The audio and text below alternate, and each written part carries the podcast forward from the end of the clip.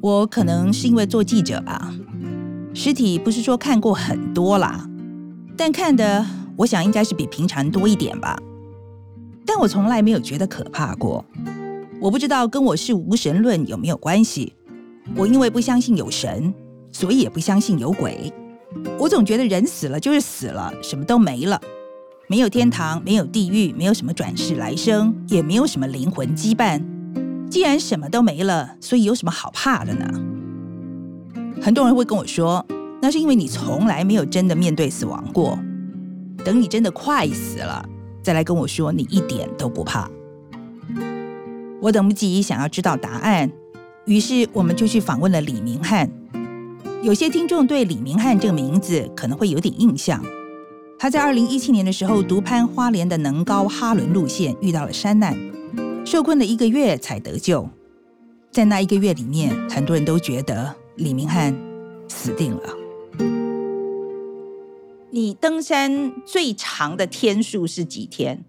四十七天嘛，就走中央山脉的纵走，从北走到南，天数加起来四十七天这样。李明翰在大学的时候加入登山社，从此就迷上了登山。这里说的登山，就是大家想象的，一群人排好行程，分配装备跟伙食，接着就一起上山，走个三五天、一星期，然后就下山了。但李明翰大学毕业之后，他的登山行程越来越长，十几天是基本款，有时候甚至会超过二十天。而且他通常是一个人上山。为什么喜欢一个人去登山？因为伴不好找，尤其是当你天数越来越长的时候，那周围的朋友大部分都是要上班，那没有人可以跟你一起走啊。我在走这个四十七天的时候是没有工作，就把工作辞掉去走。你为什么喜欢待那么久，在山里面待那么久？一个是我很喜欢这样的感受，一个很舒服、很很自在的感受。另外是天数越拉越长，难度会变高。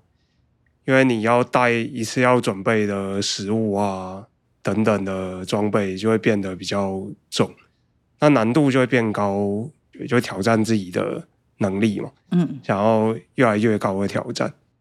李明翰特别强调，他也很喜欢跟大家一起登山，并没有特别偏好独攀。不过谈到大学毕业的那段期间，李明翰说，当时一个人上山，而且行程越排越长，有部分。是为了逃家。我大学毕业以后，就会感受到父母那个未满足的期待，比如说期待你说要做什么工作啊，要赚多少钱啊，要有怎样的成就啊什么的。那那时候想来想去，我有兴趣的事情就是爬山。他们的这些未满足期待，我没办法去应付，我就只能告诉自己说，那个是。父母的期待跟我没有关系，那是他们的事情。那我自己的事情，我顾好我自己，去做我喜欢的事情，就爬山。那也可以逃离他们这个一天到晚轰炸你说期待你要怎样要怎样这样子。对我来说，逃离他们的这个未满足期待，还有这些规范，是一种自由。选择了能高哈伦这个路线。李明翰说：“这是他从大学开始就有的心愿，于是，一有机会就排了一个十六天的行程，要把它走完。他知道这条路不好走，但他认为这是一个自己能够胜任的挑战。行程一开始都很顺利，他也看到了梦想多年的巴沙湾跟牡丹岩。但是在行程的第十天，李明翰走到哈伦旧铁道的时候，出事了。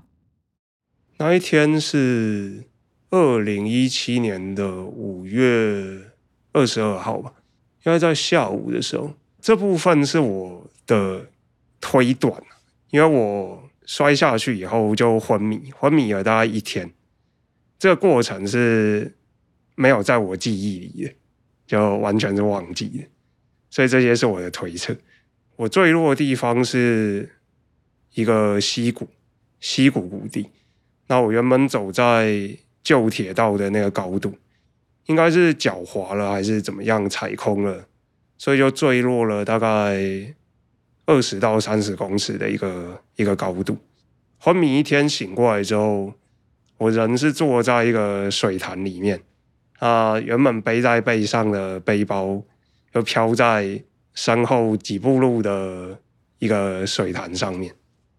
那我的眼镜啊、登山杖啊、手上戴的手套啊，都已经不见了。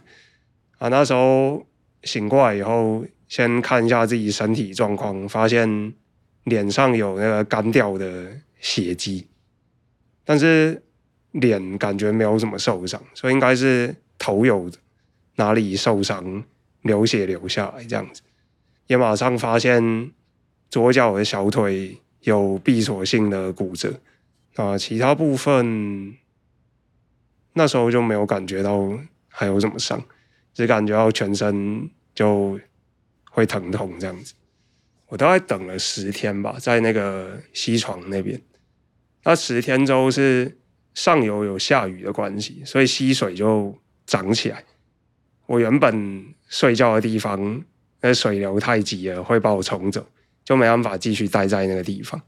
又花了一两天时间，移到原本坠落下来那个铁道的那个高度，就有铁轨铺设的那个地方。这部分李明翰讲的轻描淡写，但我要强调。他是在左腿骨折的状态下，沿着陡峭的溪谷往上爬了二三十公尺，才到他所说的旧铁道这个地方。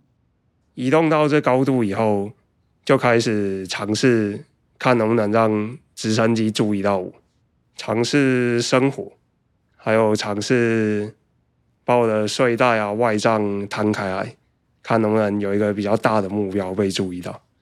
但是发现都没办法。努力了也大概有一个礼拜吧。那过了这一个礼拜以后，发现联络不上直升机，手机又没收讯，所以决定往棱线上面移动，看能不能找到有搜讯的地方，联络山下这样子。李明翰在棱线上又爬了三天，才终于找到微弱的手机讯号，成功联络上搜救单位。他说，电话接通的当下，心情有稍微放松了一些，但并没有真的感觉得救了。我那时候心里应该是期待他们已经派出地面的搜救部队开始上山来找我，但是打电话跟他们通联的过程中，就发现没有，还没有进到这个阶段，他们还是用直升机来找我。但问题是我过去这一两个礼拜的。尝试发现完全没办法跟直升机取得联系，所以我知道他们这个做法是没有用的，找不到我，所以这又跟我的期待有落差。这时候距离山难发生已经二十四天了。李明翰说，这是整个山难中最困难的一段时间。他的粮食已经吃完，而手边得到了资讯，又让他觉得搜救人员可能找不到自己。不过他强调。所谓的困难是指情况很困难，他并没有感到绝望。你有没有想过自己可能会死？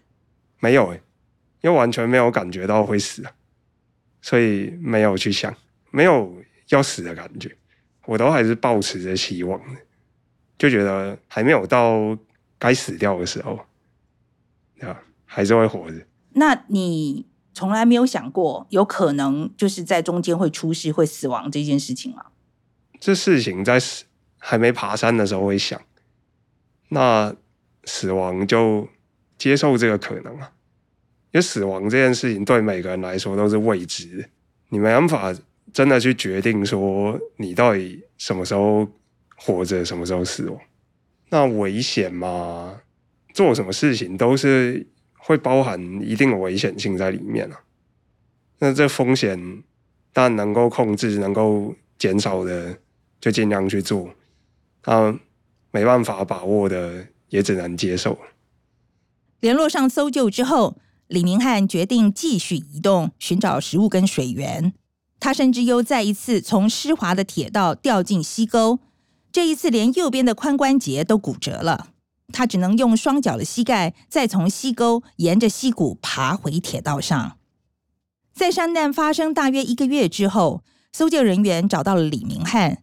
当时他已经好几天没有进食，全身都是伤，但生命迹象稳定，意识清楚。李明翰被送往花莲的慈济医院急救。住院的期间，许多媒体争相采访。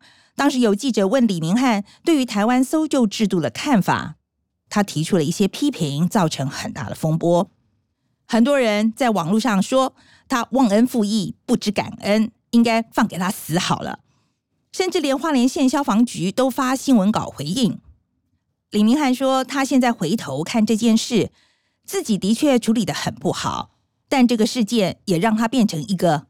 更好的人，我现在能体会，我能够平安的下山，能够活下来，其实这也是包含了各方搜救单位的努力，还有甚至是众人的这个愿力，我才能够活下来啊！这是非常感恩他们的一件事。只是我那时候的表达，大部分是。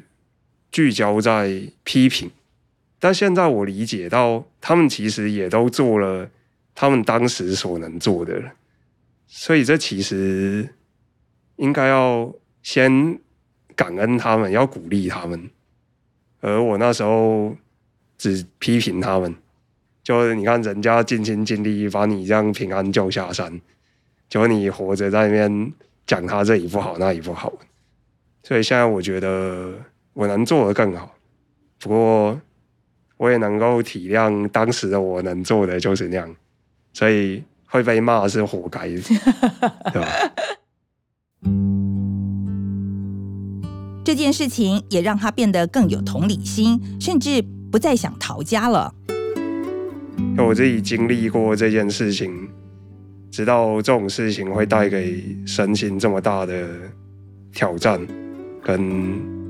挫折，我也可以去同理别人经历过各种人生中比较大的一些挑战的时候，就可以去理解他们的那个感受。那综合这些，我觉得很有趣，就是以前想要逃离父母这个未满足期待，逃离父母的控制，是我登山的一个很重要的动力。那反而反而经历过山难以后。我就能够理解，父母都是尽心尽力的爱自己的子女，只是他们用的方式不一定是子女能够接受或者能够去体会到，在这之中包含的他们的爱。但是这些我现在都看得很清楚，所以我完全可以理解，完全可以包容，这就是我父母。他们最棒的爱我的方式。我很佩服李明翰把这件事情看得这么透彻。出这么大的事情，我想大部分人会觉得这是个灾难，是坏事。但他认为这件事带给自己的成长更有价值。我不禁要想，为了有这样的成长，把自己弄到差点死掉，值得吗？但李明翰不这样看。不过你自己不这样定义，对不对？你不你自己不把这件事情定义成差点死掉，因为死掉这是一个未未知的事情嘛。那我差点死掉也不止这一次，我也有好几次差点死掉的经验，但最后都没有死，就至少都还有活着嘛。像我也有另外一个山难，这个有留下一个结果，就是这边现在这边没有没有肌肉长不出来。那一次是一颗超大石头往我身上这样压下来，那还好我有躲开了。当然，如果没躲开，大概就死掉了啊。那这算不算差点死掉？这也是差点死掉，但是也没有死掉。其他就没这么惊险了，可能就是比如渡过溪水的时候不小心滑了一跤，被水冲着走这样子。那会不会觉得是差点死掉？就溺水？是啊，在我的定义是啊，在我的定义是啊。反正这种经历，就经历过太多之后，反正都活下来，就不会不会觉得这是什么很了不起的事情。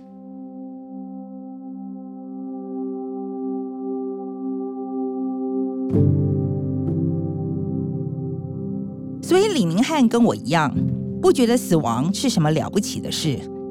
我对死亡本身真的也没有什么恐惧，但我得要承认，我很讨厌参加丧礼。有些人是怕看死人，有些人是怕触霉头，我没有这些问题。我说过，人死了就是没了，没什么好怕的。那我为什么讨厌丧礼呢？这是因为不管死去的人跟我有多么的疏远，很多时候甚至死去的人是我一次面都没有见过的。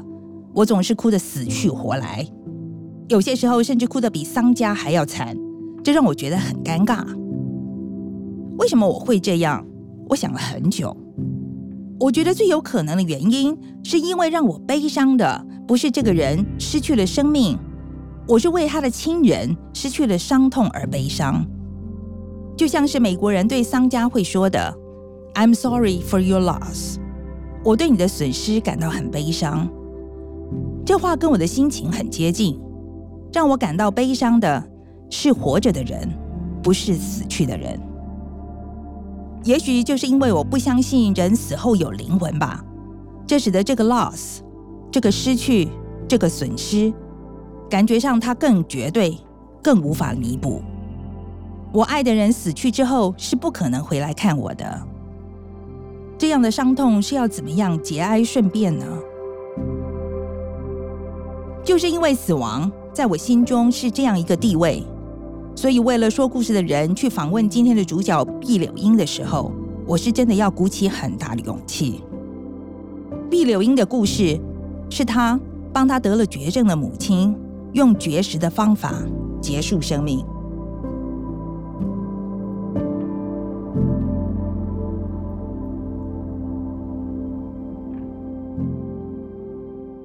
我在复健科实习的时候，感觉到复健科跟其他的科不太一样。其他科就是很快，然后常常有生死，病人跟这个医疗单位或医生之间比较没有充裕的时间建立感情。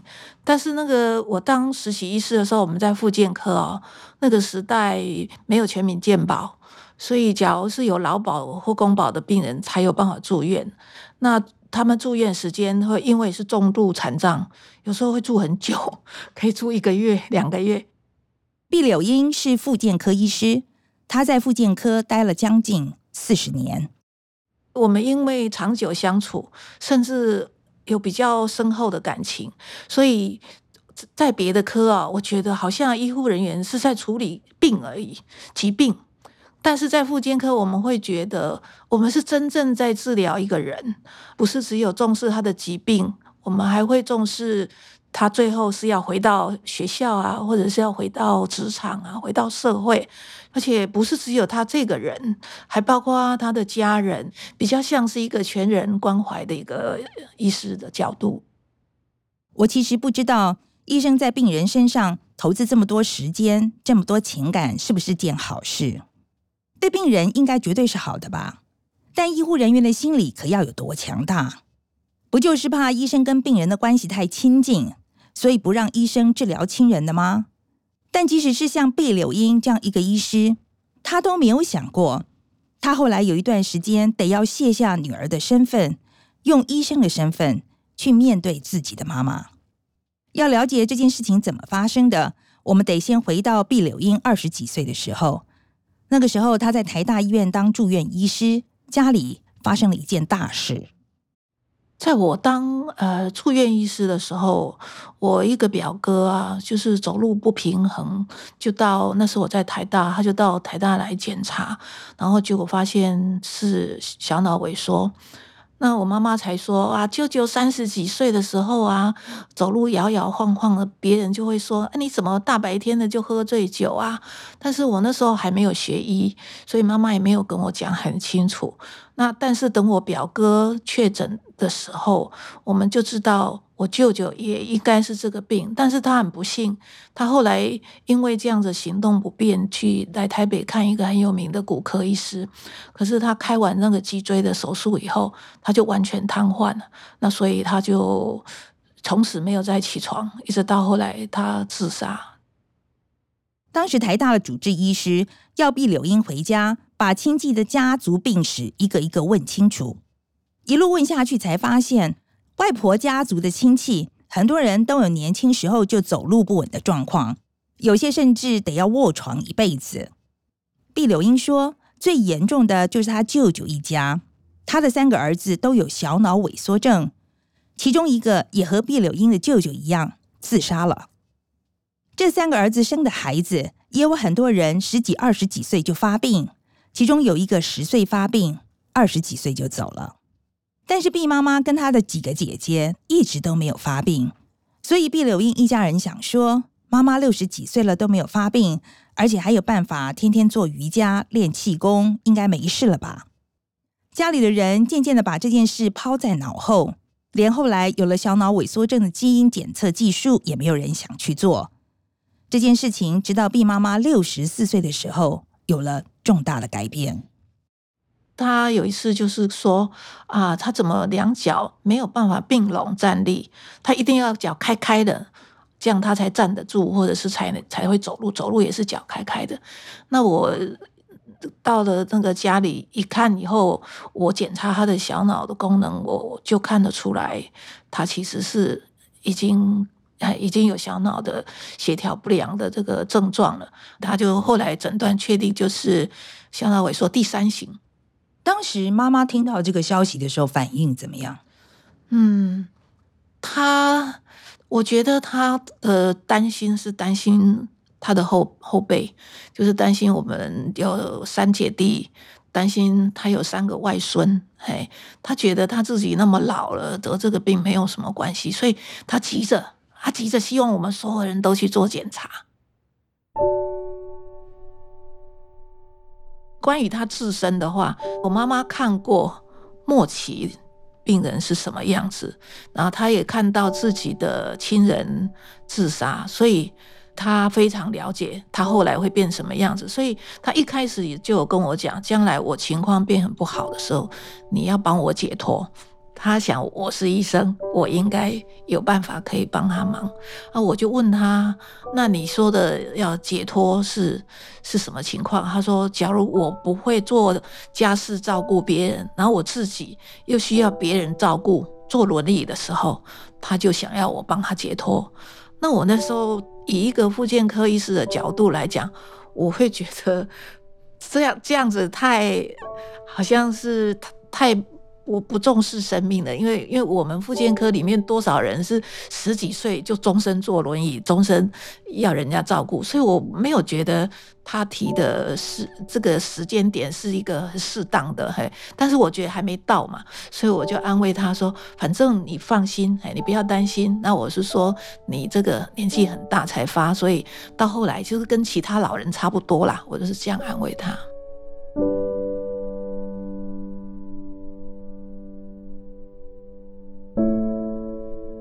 好毕柳英家中姐弟三人后来检查都没事。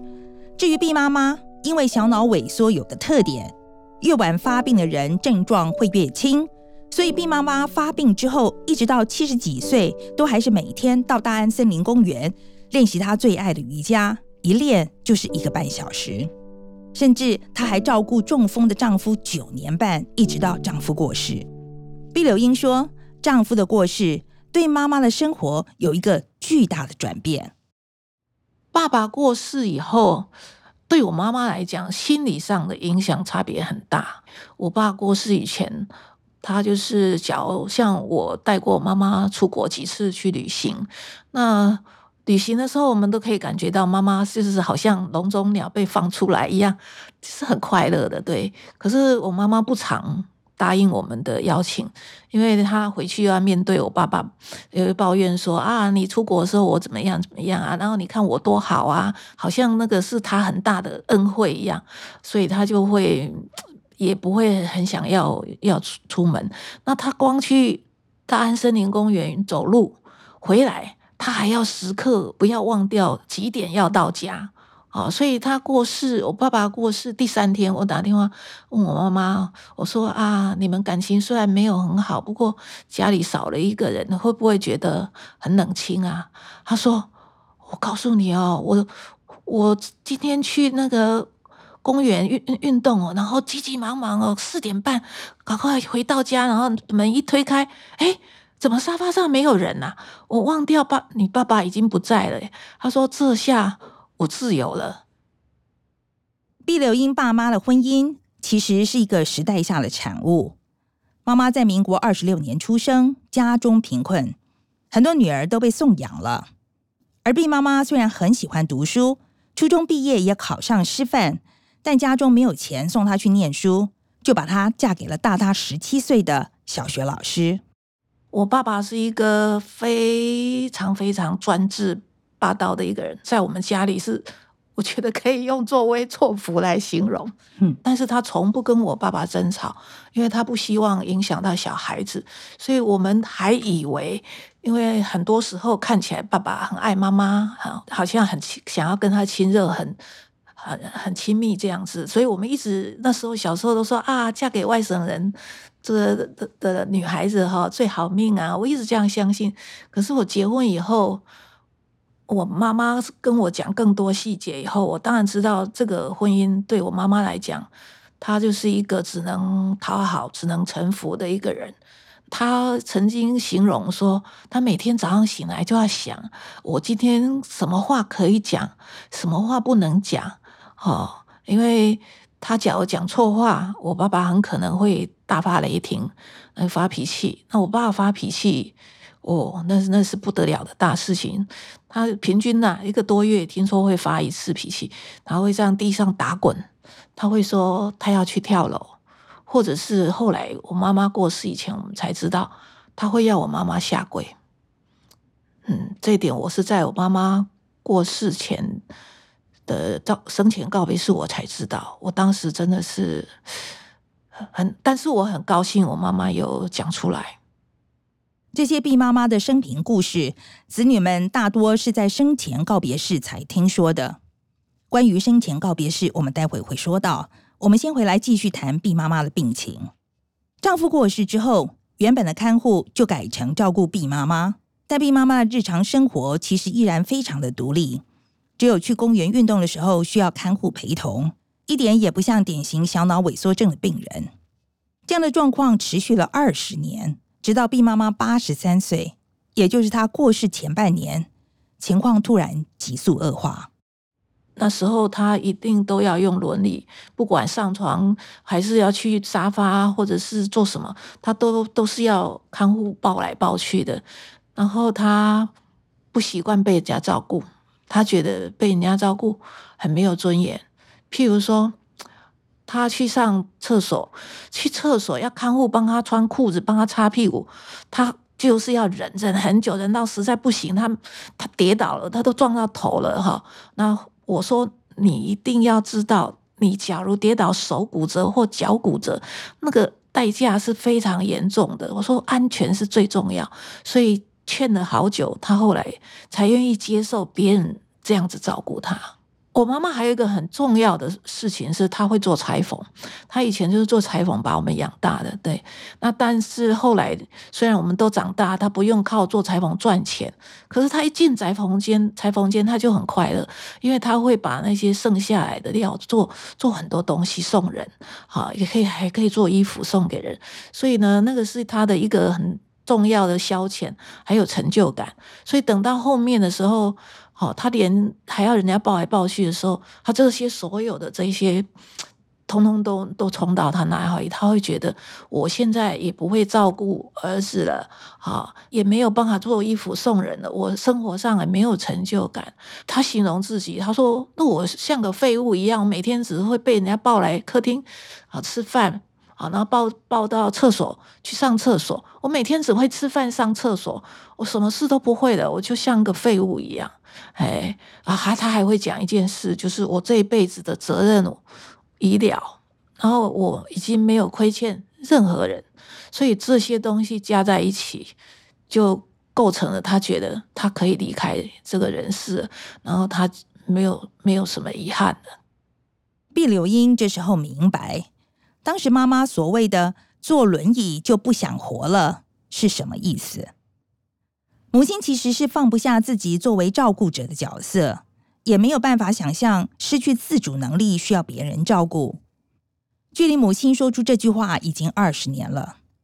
这段时间，毕柳英一直都觉得，作为子女中唯一的医师，母亲的善终是自己的责任。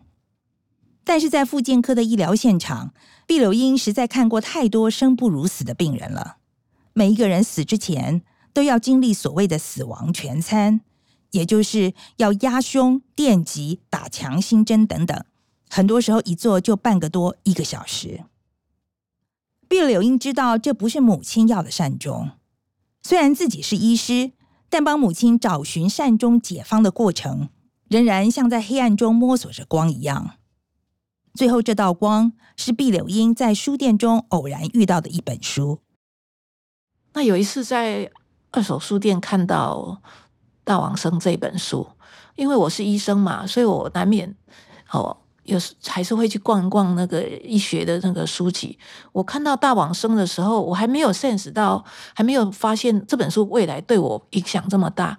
因为我看那个标题，它的意思是说你在医院里面哈没有办法让人死得比较比较幸福的走。嘿，对，那这个我当医生当久，我看多了，嘿，所以我我是知道的。他的主轴是要讲他他要安乐死，他不要医疗死。那他就提到一个。就是断食善终，我那时候看到这个名称，就觉得好像在隧道里面看到一个光这样子。对，那他提的很简单哦，他就意思就是说，他说断十谷一周，断七谷一周，然后吃木食，吃水果一周，然后喝水一周，就是这样，听起来就是渐渐的食物减，渐渐减少。对，那我那时候就。因为这本书，我就知道将来我会用这个方法帮助我妈妈。但是因为那个时候我看到这本书的时候，是我妈过世前六七年，所以我没有特意跟她提。嗯，OK。后来你们认真讲这件事情是什么时候？认真讲这件事情，就是她真的已经坐不稳了，也翻身也也也也不太不太好的时候，我就直接。拿这本书给她看，她其实最常谈的就是跟我的大儿子，因为我大儿子，呃，跟他很谈得来，又住在台北。那我大儿子都是糊弄他，就是说我一针打下去你就走了啦，嘿，对，那。我是知道这个不行啦，嘿，这目前是违法。那我也没跟我妈说这个绝对不行。但是后来我妈妈自己就说，我不希望你们用违法的方式。可是她想不到用什么方式比较好。那个时候我就觉得她已经心意很坚，好，我就拿那本书给他看。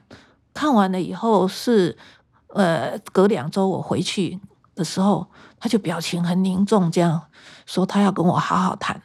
然后他就说那个书他看过了，然后他这两个礼拜有好好的想，他觉得这个方法他可以接受，然后他就问我，我能不能帮他忙？那我因为这个念头在我心里已经是很多年了，所以我一旦我妈妈做了这样子的决定，我就跟他讲没问题。我说我猜想就是要一个月左右的时间，哎，我说呃我会我会请假。我会从你第一天到最后一天，我都会陪你。当中有任何需要、任何事情，我一定都找得到人。哎，我找得到安宁黄和科的居家的啊，所以呢，他就啊，他就整个人这样喘一大口气，这样松一口气。哦，我那时候才知道，原来他想这个想很久。我觉得他应该有两个顾忌：第一个，他不知道什么方法是有效，然后又安全又不会很痛苦的。第二个，他应该是不知道我们愿不愿意让他走，我们会不会一直拖着他？不行啦，你明明身体就没有那么糟糕啦，你很应该要哎，再活多活几年，看曾孙长大啦。他他很像怕。因为我有看到很多人，他做这样的决定以后，家属就是会不放手。所以那一天他听我这样讲以后，他就就非常的放松，然后他就开始说：“啊，那我从现在开始就可以快快乐乐的倒数的过日子，因为他已经选好日子了。哦，他选好日子了，嘿，很好玩。他选的日子就是他过完农历年的生日，那那样子的话，刚好他的岁数就是以前他去算过命的岁数。”就是说，算命的跟他说你会活到这个岁数，这样子。对，okay, 然后他觉得几岁？八十四，八十四，八十四，虚岁八十四，实岁八十三。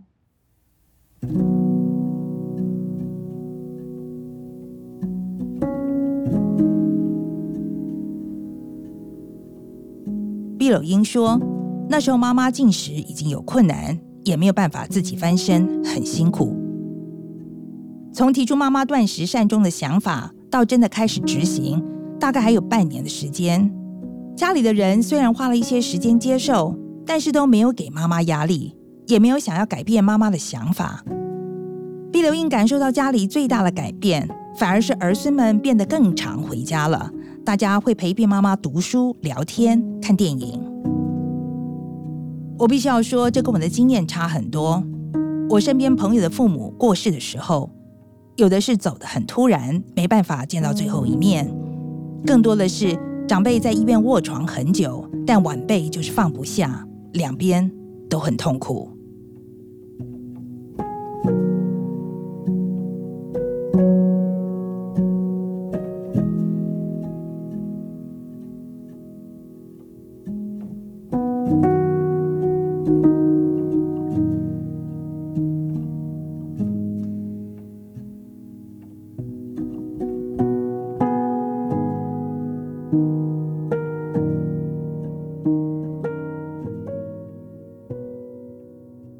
要开始进行这个断食法，然后你跟我们讲一下，说这个情况是怎么样的？基本上，我们有一个基本的原则，就是渐进式。我们觉得渐进式的话，身体会比较适应，不会那么难受。所以，在我开始去陪妈妈之前，她已经就从三餐减成两餐，然后我到的时候就减成一餐，差不多一个礼拜以后就改成喝水，但是她。因为他会呛咳的人喝水是流质，所以会呛得最厉害。所以我们一直在那个他的水里面要加一点莲藕粉，所以他喝一天喝三杯水，他有一点像吃三餐，所以对他来讲可能一一算有营养。因为在这一段时间，他的身体状况很好，比以前还好。他那几天就是。呃，一方面我们家里很多人来人往啊，他讲话嘻嘻哈哈的，声音很洪亮。然后呢，那个他因为就比较没有尿，所以他上厕所次数减少，晚上就变成睡眠的时间有比以前长一点点，所以他精神变得特别好。所以我老大，我老大也是复健科医师，他就觉得怎么怎么有这么神奇的事情？阿嬷开始。断食，结果他身体竟然变得以前更好。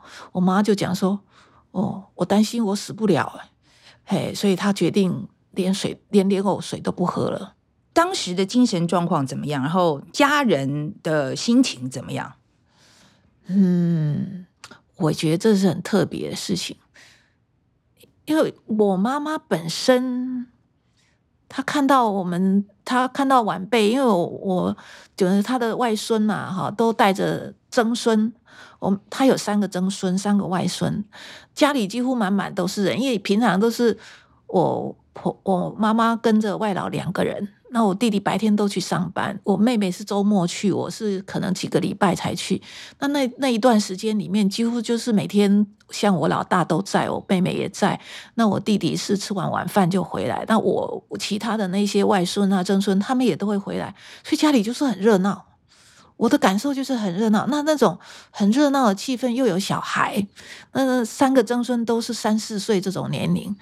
啊，他看到你看他的眼光，看那个曾孙的那个眼光，他就是很笑眯眯的。然后曾孙会跟他有互动，哦，会去握他的手，然后然后会说：“哎呀，做你的衣服好漂亮。”哦，然后有人会说：“啊，做我爱你。”然后会在他脸颊下亲他，他就是很快乐。我们拍的照片都是笑眯眯的。然后那个晚上哦，我弟弟每一天晚上就回来陪我妈妈看电影。那我妈妈。他喜欢看恐怖片，所以我弟弟就放了好多，每天晚上都看恐怖片。那我不敢看，外老我妈妈跟我弟弟三个人在外面看恐怖片，就看的有的时候尖叫啊，有时候嘻嘻哈哈的啊。所以，所以我家里其实那段时间，我觉得就是就是很很超现实。断食开始前十天。家里的气氛依然非常欢乐，几乎没有任何哀伤的气氛。毕妈妈的身体状况也非常好。事情开始起了变化，是到了断食的第十七天。那时毕妈妈已经完全停止进食，连藕水也不喝了，视力、听力开始变差，睡眠的时间也变长，整个人明显的比较虚弱。那天晚上发生了一件毕柳英没有预料到的事情。那一天晚上，他们不是都看那个僵尸片？他们是看那个好像是美国的吧，很有很有名的影集，一次半个四十五分钟看三集。那结果那一天看到第二集，他就已经在眼睛眯着这样子坐在那边。第二集看完，他就说他没有办法看，那他就。我就扶他回去房间，那他坐了一段时间，他筋骨就一定会酸痛，我就一定会帮他做轻轻的按摩，然后所有的关节好要做被动活动，因为他自己没有办法做了，然后顺便帮他压尿。那时候他已经不会自己尿了，他最后几天，他之前可以自己尿，最后几天他尿不出来。那我我我刚好是附件科医师，所以我我在耻骨上方这样往下压。好，所以后面几天都我帮他压尿。那处理好了以后，我就我就出来了。那时候我那一天我儿子还在，那我就看到我弟弟就是就是在那里无声的这样子在那里哭。那我呢，怕我妈妈听到，那我弟弟就我儿子扶着他的扶着我弟弟的肩膀在安慰他，我吓一跳。因为我我知道这所有的历程就是这样，没有超乎我我的预期啊！我一直认为我可以做完所有的处理，对，那结果没想到，那我弟弟就是问我说：“一定要这样吗？没有别的办法吗？”他觉得妈妈现在已经在受苦了，那他也不知道还要几天，有没有什么办法让妈妈不要这样受苦。在这之前。毕柳英觉得情况都在自己可以处理的范围，但经过这晚，他决定请认识的安宁缓和科医师来帮忙评估母亲的状况。隔天早上，毕柳英的弟弟听着妈妈交代遗言，还是泪流不止，而毕柳英的大儿子也在阿嬷床前哭。这段时间算是整段过程中气氛比较低迷的时候，那时大家真的感觉到妈妈真的要走了。所以大家决定在当天下午办一个生前告别式，住在台北的子孙们抱着不舍的心情齐聚一堂。毕柳英的先生跟小儿子也从台中赶来参加。生前告别式那天哈，第一个主轴是，呃，我我儿子讲他生平故事，那第二个大部分就是我弟弟放他生平的照片，里面很多也有我们的照片在里面。罗东中学毕业嘛，成绩很好嘛，其实可以直升高中部的。阿嬷是县长讲，但是他不敢想，对阿嬷想都不敢想，因为没有钱，所以那时候就决定要改考师范学校，读三年就可以当老师，去师专读三年，但是因为没有车票，本来想跟东山阿姨借五十块钱，但是不敢讲。其实他没是没，他也不见得有钱，是没钱，不敢借。嗯，那。我儿子在问的时候，他其实还蛮细心的。他有问妈妈：“哎，阿妈，你最后要给妈妈的一句话是什么？要给阿姨的一句话是什么？要给什么？”所以，我妈妈就有留每一个人，她都有留一句话，她要跟我们讲的。阿妈说：“这辈子不欠人呐，也没有对不起人呐，所以活够了，责任已了。”对的。那我问阿妈说：“你？”对家里人有没有话要说啦？阿嬷是对妈妈是说，对我妈妈是说很感谢她啦，感谢妈妈最后这段时间有来陪我吼。因为是我问的，所以我有特别问我爸爸啦。我说，那你有没有什么事？他说我爸爸对你妈妈很好啦。我时常跟你妈妈讲吼，要知足啦，这世界上老公这样的很难得啦。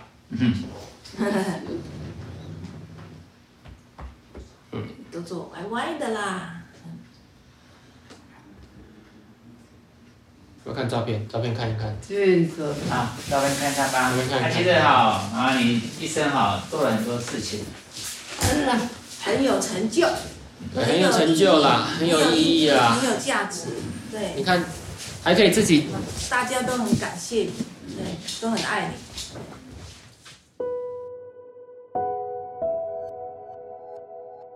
气氛其实并没有很凝重，我们没有人哭。真正的生前告别式的时候，我们没有任何人哭。那那我们在放我妈妈生平的照片啊，我们带她出国的照片啊，啊，那有一些地方是她自己出去玩的，我们没有参加啊。她会讲那个时候啊，就是跟谁谁去啊，啊，那个阿姨还怎样怎样啊，哦，她就很高兴的在，因为你。你想人照片是最美的时候，因为每一个人都是笑容满面，对，所以我就觉得说啊，我妈妈最美的时候就是我们带她出国去拍照，或她自己出国玩的姐妹哈，玩得很高兴照片。那有一些照片，有一张很重要的一张照片是她的，她四姐妹，她其中有一个就是，诶、大我妈妈十一岁的一个杨姐，那我妈妈。四岁的时候，我婆我外婆就过世了。那我这个大她十一岁的这个杨姐哈，她从小把她当妈妈一样看。所以那天出现这张照片的时候，我就是有一点 shock，这样就我不知道有这张照片。那那张照片我就看见那个阿姨了，我就一直跟我妈妈讲，我说妈妈，那个阿妈哈跟阿姨来接你。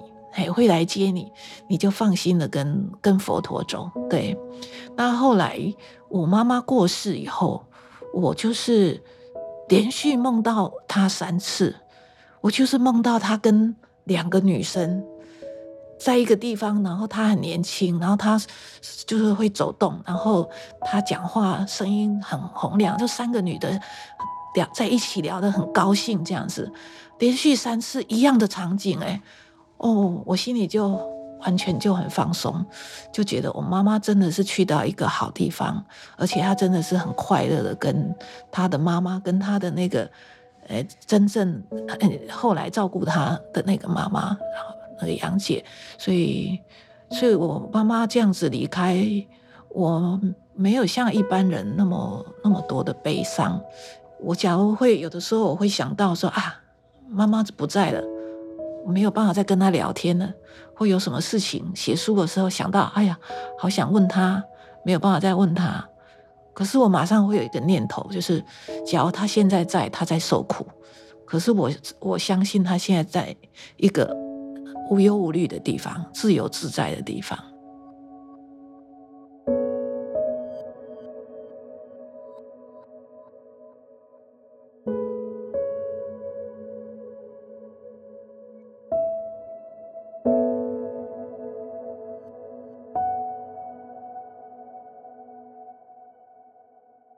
生前告别式的最后一刻，毕妈妈跟大家说：“我满足了，我走的时候你们不要哭。”我觉得不要哭很难啊，但是毕柳英觉得掉眼泪其实没关系，但很多时候家属的哭只是单方面的在发泄自己的痛苦跟不舍，却没有试着去理解、去接受长辈为什么要做这个决定。我很佩服毕柳英有办法这么理性看待这整件事。我问他，过程中都没有哪个时候觉得很困难吗？他说，这整个过程他都是医师的角色大于女儿的角色。虽然自己有医学训练，也有安宁缓和的专家帮忙，但毕竟从来没有帮别人做过断食善终，心里难免紧张。这个身为医师的紧张，是一直到妈妈离世的时候。才稍微解除。那一天早上哈，就是其实我有感觉到他越来越越虚弱，他的呼吸就是有比较浅，然后短，比较短，比较浅，然后心跳的那个脉搏就弱，有时候会乱，对，然后我就觉得，哎，这个跟前一天就是不太一样，对，所以我就赶快通知，嗯，能能出门的赶快尽快尽快赶来。然后差不多，大家也是差不多到齐了以后，我出来以后，就是我离开他再回去的时候，哦，中间只是有一段时间我们在讨论，那我们现在要通知葬仪社了吗？是要到什么地步的时候才要通知？那那一次我们暂时离开，哎，再回去就发现他的脸比较放松，对，那我就。赶快去摸摸脉搏，就摸不到，就赶快叫我儿子摸。我先生就我们三个人都摸不到，然后我就我就在趴在他的胸部，可是手还热的，还就是还有一点点温度。然后我就趴在他胸部，就听不到，听不到心跳声。那我们我们就没有讲什么话，就是我老大就跟我说：“妈妈，阿嬷走了。”哎他讲阿嬷走了，我才我才我才落泪，然后我就亲吻亲吻他的额头啦，我就亲我妈妈的额头，我就说：“妈妈，你要你要跟着佛陀和观世音走，你。”安安心心的，啊，阿爸跟那个阿姨会来接你。对，这一段时间是对我是冲击比较大。我唯一只有那个时候落泪，哎，其他的整个过程我都很冷静，在处理事情。别人都觉得我很辛苦，可是我自己一直都没有这个感觉。从一开始，我小儿子送我到。高铁站，我提一个皮箱，他知道我要去陪妈妈，哦，然后我儿子就跟我说：“妈妈，你要去陪自己的妈妈往生，那不是太痛苦了吗？”我那时候听到他这一句话，我的回应就是说：“不，不会啊，我要我是要去帮阿嬷忙啊。”那后来在整个过程中，我的老大也也常常跟我说：“妈妈辛苦了。”还说，他说我辛苦了，我妹妹一直跟我谢谢，说我辛苦了。可是我觉得我能帮妈妈做的事情也没有多少。我觉得我很像是在做一件，就是因为我们妈妈委托我做这件事是将近二十年了，所以我一直就是把她认定这个就是我对她最好的，她需要我帮她做的一一件事情。毕妈妈在生前告别式后三天，也就是断食的第二十一天，在睡梦中安详离世。毕柳英说：“虽然她觉得妈妈已经做了最好的决定，但还是不可能完全没有受苦。最后躺在床上不能动的那几天，虽然不像医院急救的那种痛，但在床上完全不能动，身体虚弱，还是很痛苦的。”他觉得要让死亡没有痛苦，还是得靠安乐死的合法和生死自觉权推动。毕柳英讲到安乐死合法化，我就忍不住叹气了。在我这个无神论的眼中，一个人当然应该要有权利决定自己死亡的时间、死亡的条件，但在很多国家，这个决定权仍然在我们看不到的那个神的手上，或是国家机器的手上。假如安乐死的条文不是在问你赞不赞成家人或者是医生的病人安乐死，而写的是假如你躺在床上，每天只躺在床上，四肢去挛缩，你没有办法吃东西，你大小便都在床上，而且不知道还要躺几年，你赞不赞成安乐死？假如这个安乐死条文是说我说你自己那。几乎百分之百的人都赞成，可是我们现在在反对，是在反对什么？是在反对我是医生，我反对病人安乐死；我是一个人，我反对我的父母或我的子女要去做安乐死。所以这个是非常吊诡的事情。我们现在在讲生死自决权，就是我们人的权益里面，现在开始我们在讨论自己可以对自己的死亡是有自决权的。哎，其实现在台湾的。台湾的民众哦，人家做过多多少少都做过那个民调，或者是我我自己做的那个民调，问起来啊，假如是问一般老百姓，大部分人都赞成。只有医生想比较多，他会说：“那我要看安乐死的法规。”他认为这个法规要够严谨。对，但是安乐死的法规要严谨是很容易的，因为外国已经做那么久了，那么多国家做了，你你很容易就可以做得很严谨。而且我告诉你，现在安乐死最活跃的，呃，瑞士是一个最活跃的一个例子，是因为它有外国。可是荷兰才是第一个有立法，而且是做可以，哎，帮他就是安乐死有两种，一种叫医师辅助死亡，就是。你给他药物让他自己服用，那另外一个是医生可以直接帮他打致死药物的，嘿，这叫主动的安乐死。那荷兰是有主动安乐死的，可是荷兰人哈，每一年仍然有百分之一到二的死亡的人，他们是自愿不吃不喝而死的。那这些人为什么有安乐死？为什么还要自愿不不吃不喝？因为他不会通过啊，安乐死的立法，他他没有，他很严，嗯，所以统计起来有一半、嗯、在荷兰哦，申请要安乐死的人有一半的人没有通过。哎，台湾于二零一九年开始实施病人自主权利法，允许末期病人，也就是可以预期很快会死亡的病人，以及其他几类病痛特别严重、状况不可逆的病人，可以行使特殊拒绝医疗权。要求医生不进行积极的医疗处置，但大多的医疗专业人员依然不支持辅助病人死亡，也就是俗称的安乐死，怕一不小心就成了杀人凶手。这也是为什么，就算有安乐死法规的国家，大多依然会把范围限缩在末期病人。有些人会说，毕柳英的状况不就是帮助妈妈自杀吗？但毕柳英不同意。有一些人只是会质疑说：“你这不是就是自杀吗？”我就会觉得这个跟自杀当然是不一样，对。嗯、但是你用广义的来讲。自己决定如何结束自己的生命。假如你用这样的定义来讲的话，当然也算呐，还算是一种自杀。但是我们平常我们说，哎呀，自杀这件事情不好啦，我们尽量怎么样避免。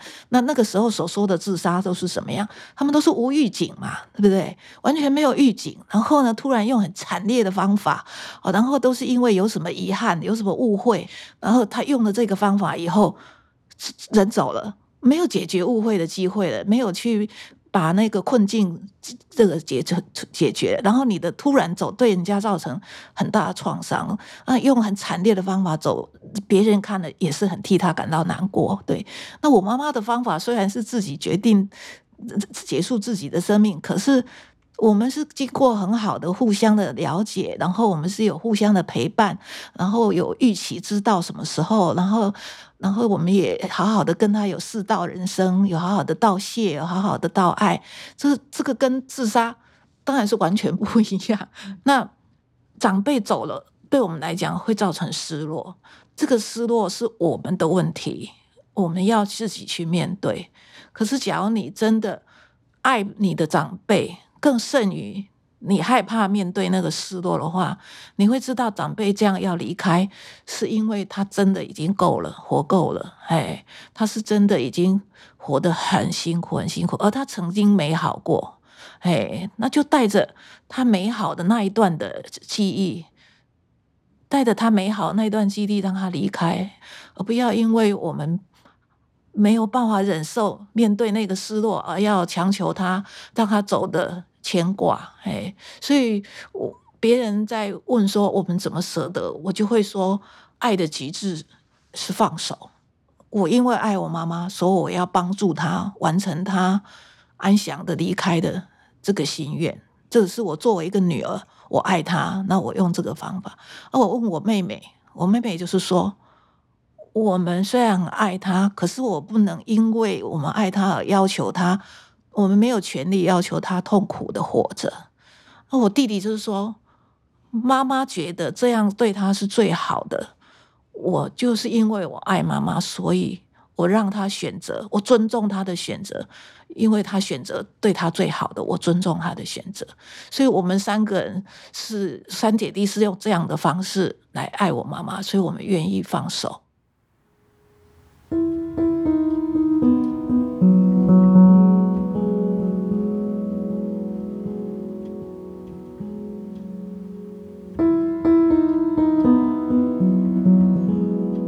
妈妈走的方式是我很羡慕的，不是只有走的时候很安详这件事而已，是毕妈妈身边的人、最爱的人都接受了她的选择，并且帮助她完成。在我看，用她想要的方法送她走，比想尽办法留着她需要更多的爱。在做这个故事的这几天，我就常常在想，我的生前告别式会是什么样子？要走温馨路线吗？让家人朋友们一个个上台，说说他们会如何的想念我，还是要走摇滚路线，震天的音乐，大家一起狂欢？我想我会选择后者。我一定要去租个电子花车，然后每个人都要穿上有亮片的衣服，到台上去唱一首我们共处年代流行的歌曲。然后我可以选择我离去的方式。我的灵魂也许不会回来，但将来你想起我的时候，我希望是个头发染得五颜六色的疯婆子。这样一个丧礼，我一定不会哭得天崩地裂。